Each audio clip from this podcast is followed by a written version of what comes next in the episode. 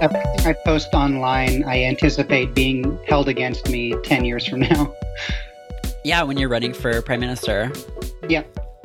Which is my end game. As a cartoonist, that's sort of what this is all leading up to. I mean, well, here's the thing uh, our prime minister is named Justin Trudeau. Yes. There is a cartoonist named Gary Trudeau.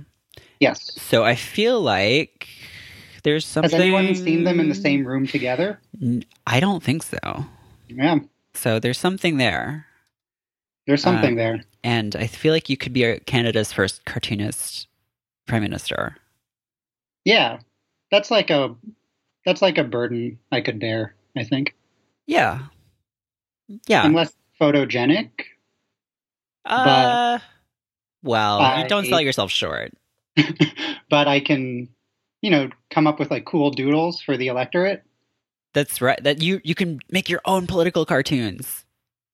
That would be yeah. I mean, uh, and everyone loves political cartoons. They're great Like- because I love that um I love that the drawings are basically uh totally unnecessary and you could just replace them with uh, blobs with labels pointing at them.